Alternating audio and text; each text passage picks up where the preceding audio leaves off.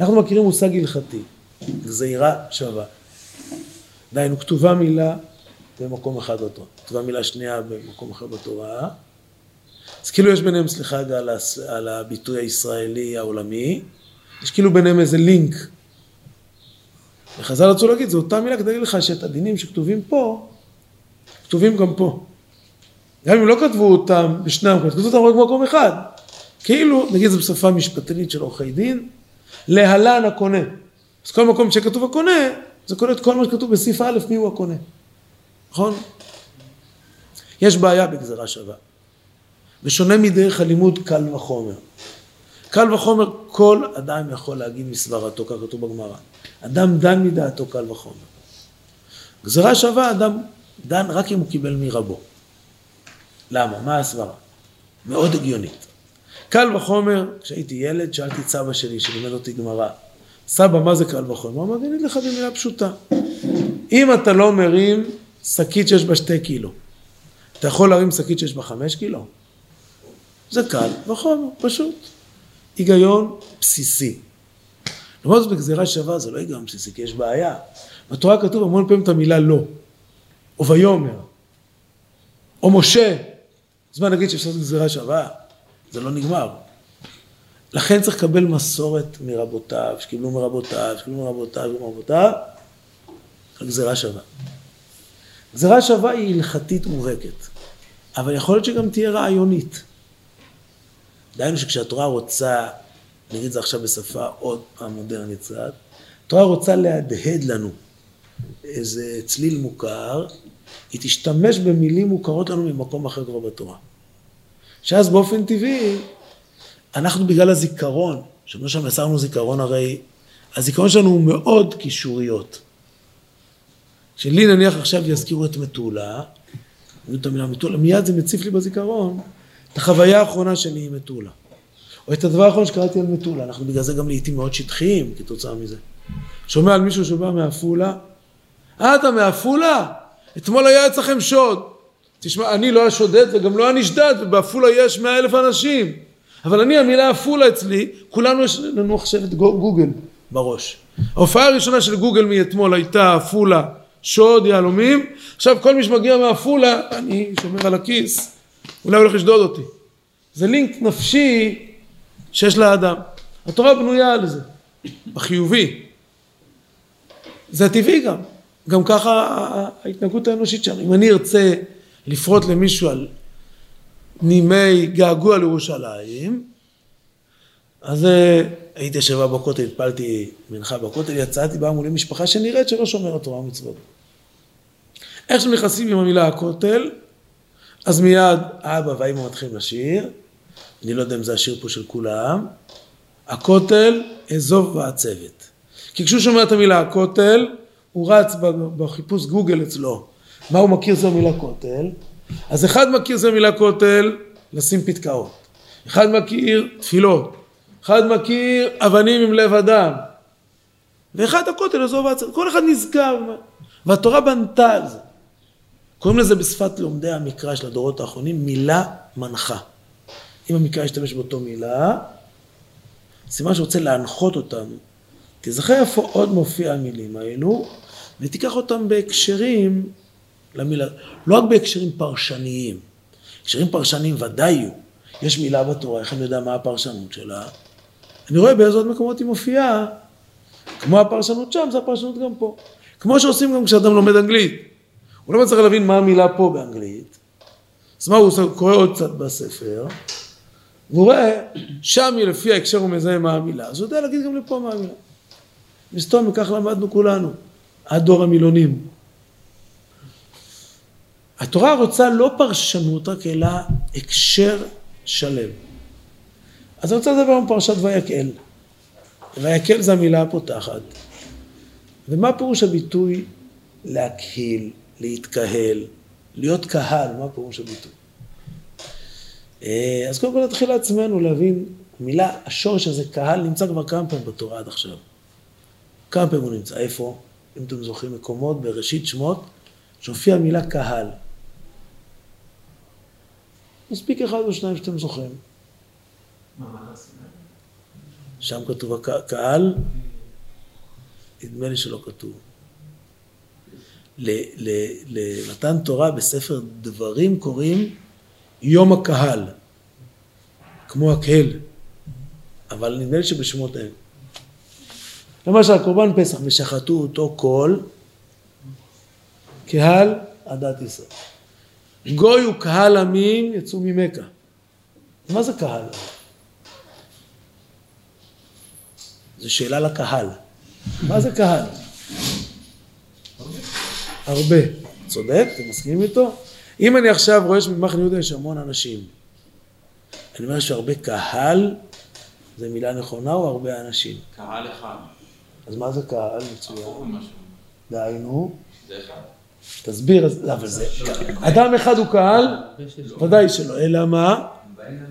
הרבה שהם מגיעים לאחד. הרבה שיש משהו מאחד אותם, נכון? זה הרבה שיש משהו שמאחד אותם. זה יהיה נמצא למשל במגילת אסתר. נקהלו היהודים, או להיקהל ולעמוד על נפשם. בסדר?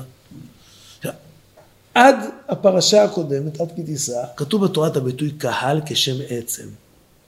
אבל לא כתוב את פעולת ההתקהלות, נכון? להקהיל. רק בפרשה הקודמת הופיע פעם ראשונה להקהיל. פעולה יוזמתית, שורש קהל עם פעולה. מי זוכר איפה? כאילו על משה. ויקהלו, לא על משה. כוח יותר מאוחר, שואל עכשיו, אנחנו הולכים לפי תחילת התורה, מה? ויקהלו על אהרון, ואמרו, קום עשה לנו אלוהים, כי זה משה האיש, לא ידענו מה היה לו. זו התקהלות חיובית. תמיד קהל יכול להתקבץ. ציבור יש לו כוח להתקבץ. רק השאלה סביב מה? אם נראה בים דג מדמם, תוך שניות כמויות הדגים שהתקהלו שם יהיו מרובות. מה כדי להשתתף בצערו? כדי לעשות מבצע תרומת דם, שיהיה כתוב על אבא ואימא על הטפסים? מה, מה, מה, בשביל מה הם התקהלו שם? לזנב, כל אחד רוצה לחטוף חתיכה, הוא כבר מדמם, בואו נאכל אותו, כמו עדר כרישים. הם קהל, יש להם מגמה משותפת. הם לא במקרה, הם לא ריבוי פרטים, הם קהל. אבל סביב נקודה מאוד נמוכה.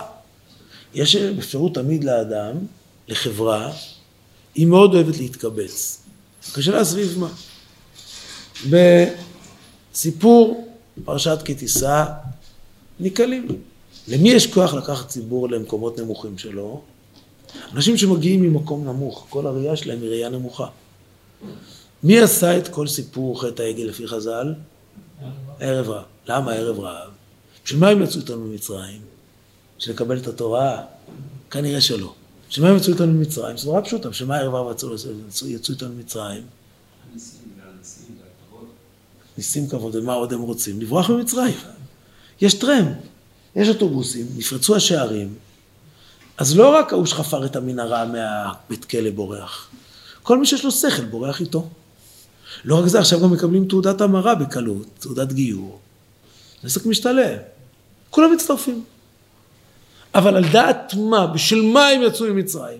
אנחנו שמענו ביציאה ממצרים, והוצאתי, והצלתי, וגאלתי, ולקחתי, והבאתי אתכם לארץ. ושמענו שבמצאתכם ממצרים, תעבדו נטע אלוקים על ההר הזה. שמענו מה מגמת יציאת מצרים. הם היו איתנו במצרים, אבל הם שמעו שמיעה סלקטיבית. הם שמעו רק והוצאתי. רק והצלתי. הם רוצים לעלות על ההסעה, אבל לרדת בתחנה הנכונה. הם לא רוצים להגיע איתנו ליעד. ממילא, סביב מה הם מושכים את העם, באופן טבעי, להיקהל, סביב רבדים מאוד נמוכים. אני אגיד את זה אולי בשפה קצת אה, מליצית של בעלי הדרוש. המכנה המשותף שמצליחים ליצור לנו זה הזהב, עגל הזהב. זה מכנה משותף מאוד, אה, מאוד רדוד. אפשר לצאת, ב, ב, יש קהילות בבתי כנסת, שסביב הצ'ונט או הקוגל בקידוש, כולם נקהלים. ההוא שלפני התפילה, ההוא שאחרי התפילה, ההוא שהגיע במוסה והוא שהגיע בשחרית חצי שעה קודם, יש קו גמר משותף לכולם, והוא הקוגל החם. זה מאוד uh, מושך. שם כולם יחד, בדיבוק חברים. אם יהיה תחרות על הצ'ונט הטוב בבית כנסת, יהיה עוד יותר דיבוק חברים. אבל זה התקהלות מאוד נמוכה. וזה בעיה, כי לאדם יש נטייה להתקהל. כי בלי זה לא תיווצר חברה.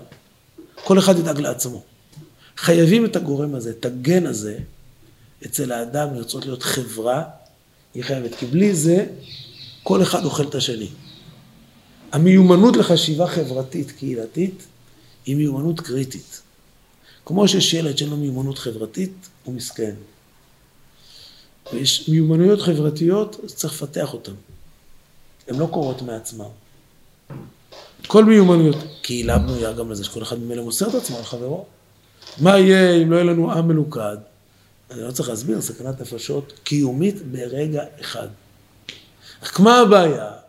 שבאופן טבעי עלולים ליפול להתקהלות סביב, אני אקרא לזה עכשיו בשפה כללית, המכנה המשותף הרדוד. הרבה פעמים אמצעי התקשורת, כשהם רוצים לקבל רייטינג, אז את מה הם ישדרו? את השיעורים בפילוסופיה או בהגות? מה הם יראו? מאסטר שף תמיד מאחד את כולם. איך עושים את האורז, ואיך עושים את הזה, ואז אתה רואה אותו בשיא הרצינות, איך הוא מטבל, עם כלים יפים כזה, כאילו לך יכול להיות בחיים מטבח כזה. בסדר, ראיתם פעם את ה... זה עבוידה היום מרכזית בתקשורת הישראלית. מאסטר שף, זה הסיירת של ה... הגבר הישראלי היום. וממילא זה משתף את כולם, כי כולם אוהבים לאכול. מי לא אוהב לאכול? מי לא אוהב שהאוכל טעים? וגם יש לנו צידוק, כי אנחנו היהודים, רוב החגים שלנו סביב האוכל. אז זה ממש גם צידוק, אתה גם משכנע את עצמך שגם דתיים זה טוב להם, כולם זה טוב. כי גם אתה רוצה להכין איזה מפרוק כזה, או לא יודע אם אמרתי את זה נכון, או סנדוויץ' טוניסאי טוב, מה כל החיים תאכל רק אוכל של אשכנזים? למה שלא תטעם קצת את המטבח הספרדי, תראה כמה טעים הוא, מה זה? חוצה מגזרים, וזה יצר את המכנה משותף. אבל זה מכנה משותף ודאי לא מספיק, ולעיתים אפילו הופך לרועץ. בדרך כלל יש לזה רק מענה אחד לנקודות של כישלון אצל האדם. נקודה של כישלון היא תמיד מפתח לנקודה, צריך לזהות את הטוב שבה, ולהפוך מר למתוק. מה המר למתוק? חייבים יהיו להתקיים. חייבים לפתח את סביב ההתקהלות הזו. רק היא חייבת סביב משהו אחר. סביב ערכים, סביב קודש. רבי אלימלך מליז'נסק שנפטר השבוע היה לו משפט חריף כזה, שאם לא יושב מישהו בראש, אז הסמ"ך מ' מתיישב בראש. כלומר, ציבור חייב הנהגה. אם אתה לא תהיה, יהיה מנהיג. אם אתה לא תקהיל, יהיה התקהלות. רק השאלה למה? התורה מציירת סביב מה, מה נקודת האמצע שסביבה ראוי שעם ישראל יתקהל. והוא קודש. משכן, נתינה אל הקודש. המון אנשים אוהבים לתת. המון אוהבים אפילו להתכבד בזה שהם נותנים. רק השאלה למה הוא ייתן, למה הוא, י... במקום להגיד למה הוא ייתן, נגיד את זה בשפה אחרת. במקדש יש המון מקדישים, מקדישים. אם נגיד את זה בשפה ישראלית, השאלה למה אדם מקדיש את חייו. כן? כל חברה צריכה להחליט למה היא מקדישה את חייה. כדי להיקהל אדם צריך להיות אבל מאוד לא מתבלבל מרוחות אחרות. במגילת אסתר, עשיתי בדיקה לעצמי, אני אומר את זה בקצרה בגלל הזמן, כמה פעמים מופיע במגילת אסתר ובספרי תקופת מגילת אסתר סיפור ההתקהלות. ספרי תקופת מגילת אסתר זה למשל עזרא ונחמיה. המון, המון, המון. שנייה ננסה להבין למה. מה רוצה לטעון כלפינו המן? ישנו עם אחד, אבל מה מצבו של העם הזה? בין כל העם. למה? כי כל אחד מחפש את הפתרון לעצמו. ככה משווק את זה המן. יש רק יתרון גדול. אנחנו יודעים הרבה פעמים כמו יהודים להתאחד במיוחד כשיש סכנה מבחוץ. איך נקרא לזה בשפת צה"ל? סורים על הגדרות, אז מתאחדים. לכן לאמן יש תואר שבחסידות הפכו את זה לתואר חיובי. במקום צורר היהודים שמשמעותו איש צר ואויב, לא סתם צר, אלא צר עם דיפלומה, צורר היהודים. אז אם בחסידות כתוב צורר, הפך אותנו להיות מאוגדים כמו צרור אחד. חיבר אותנו על ידי הרעה. אבל זה לא מספיק. אם מתאחדים רק סביב זה שיושב לנו פה אויב, זה לא טוב. לכן מבקשת אסתר, לך כנוס, תכנוס אותנו, נכון שזה סביב צרה, אבל שזה יהיה, זה עניין גדול. אנחנו צריכים להידאג סביב מה נתקהל. ובאמת בספר נחמיה שיש תיאור של העלייה ארצה, בבניין בית המקדש, מופיע שם כל הזמן הביטוי קהל גדול, קהילה, קהל. יש לי פה את, את הפסוקים, אני לא אלאה אתכם בגלל הזמן. כל הזמן שם תיאור של התקהלות. כי מה עושים עזרא ונחמיה? הם יוצרים בעם ישראל איזה אה, פעולה שמקהילה אותנו. מאוד מעניין. בחוץ לארץ אנחנו לא נקראים אף פעם קהל. אף פעם בחוץ לארץ אנחנו לא נקראים קהל. רק כשעולים ארצה נקראים קהל, או רק כשיש מגמת עלייה ארצה. כי באמת במגילת אסתר יש התקהלות, אבל התקהלות הישרדותית בלבד. להיקהל ולעמוד על נפשם. זו קהילה שמצד האיום על הקיום שלנו. אם אני אקח את זה שנייה לימינו, אנחנו אוהבים כחברה ישראלית, כשמגיע מישהו ארצה, לקחת אותו לביקור חובה ביד ושם.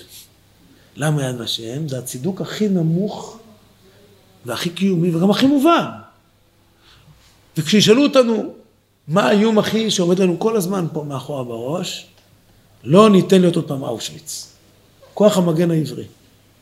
זו התקהלות קריטית, אסור לזלזל בה, היא חשובה מאוד. אבל לא יכולה להחזיק עם. כי באין חזון, ייפרע, מה זאת אומרת ייפרע? כל אחד נהיה למקום שלו. כמו שכתוב בחטא העגל. כי יפרעו אהרון לשמצה וקמא. זה נהיה פרעה, כל אחד מחפש עצמו. הוא רק רוצה להתקיים יחד. איך נוהגים לומר בבדיחותא? כשאדם אוכל אוכל בעייתי, אומרים, באוכל כולם יחד, אבל אחרי זה כשכואבת את הבטן, כל אחד כואבת לבד בבית. זה לא כואב לך יחד. חייבים שיתקהלות זה דבר שהוא מקהיל אותנו למקום גבוה. למרדכי יש כוח כזה. כשהמן מגיע, כשהתוכנית שלו מתחילה להשתבש, הוא מגיע והוא רואה את מרדכי מעביר שיעור לילדי ישראל. מה נושא השיעור? מסכת מגילה, מה נושא השיעור? קמיצה ועומר, עומר וקמיצה. מה קורה בפעולת הקמיצה? לוקחים המון דברים נפרדים, ומה עושים להם? אוספים אותם למקום אחד. קמיצה? כן, קמיצה עם היד, לוקחים נניח את הקטורת, הכהן לוקח את הקטורת, והוא מסיר פה את ה... ופה ביד הוא קמץ והפך לאיזה גוש כזה, המון חלקיקים נפרדים של קטורת, של... הוא הופך אותם לדבר אחד. כתוב בשם משמואל, שזה סודה של ארץ ישראל, הופכת אותנו לדבר אחד. הזוהר אומר על הפסוק שאומרים במנחה של שבת, ומי כעמך ישראל גוי אחד בארץ, בארץ הוא דאיקרון אחד. הרב צודה תמיד אוהב לצטט את הזוהר הזה. הוא אומר, רק פה אנחנו ציבור. כל הזמן אנחנו המון יחידים, הרבה יחידים, מפוזר ומפורד. והמענה לזה הוא, כדי שזה יהיה קיומי, זה חייב להיות עם מגמת התעלות, כמו העלייה ארצה של עזרא ונחמיה, כמו שיבת ציון, כמו קהל שעומד במעמד נחמיה ועזרא, הוא מקבל את התורה. כל מקום שבו אנחנו נמצאים יחד עם מגמה אל הקודש, זה הקהילה המתוקנת. לכן שתי הפרשיות האלו הם גם תיקון. ויקל זה תיקון לפרשה קודמת, שנקהלים על הארון של עגל הזהב. פעם נקהל וננדוב נקדיש אתכם, אבל נקדיש את זה אל קודש, אל ערכים, אל גובה, לא אל מחולות שהיה בהם הרבה קלקול, למקומות מקודשים. וזו העבודה תמיד לאיתו ולדורות. רציתי לקרוא לכם איזה משפט מפה, אבל אה, אני לא מוצא את הספר שרציתי, אז לכן אני מאבד את הקריאה החזקה הזו, אבל אה, איזה משפט מאוד יפה שכתב אותו חידוש שערים. אבל כאמור, זה העבודה גם של פרשיות הללו, וגם העבודה של מגילת אסתר, שלשם מכנסים אותנו אסתר ומרדכי להיות קהל, קהל ששם השם נקרא עליו. בשורות טובות.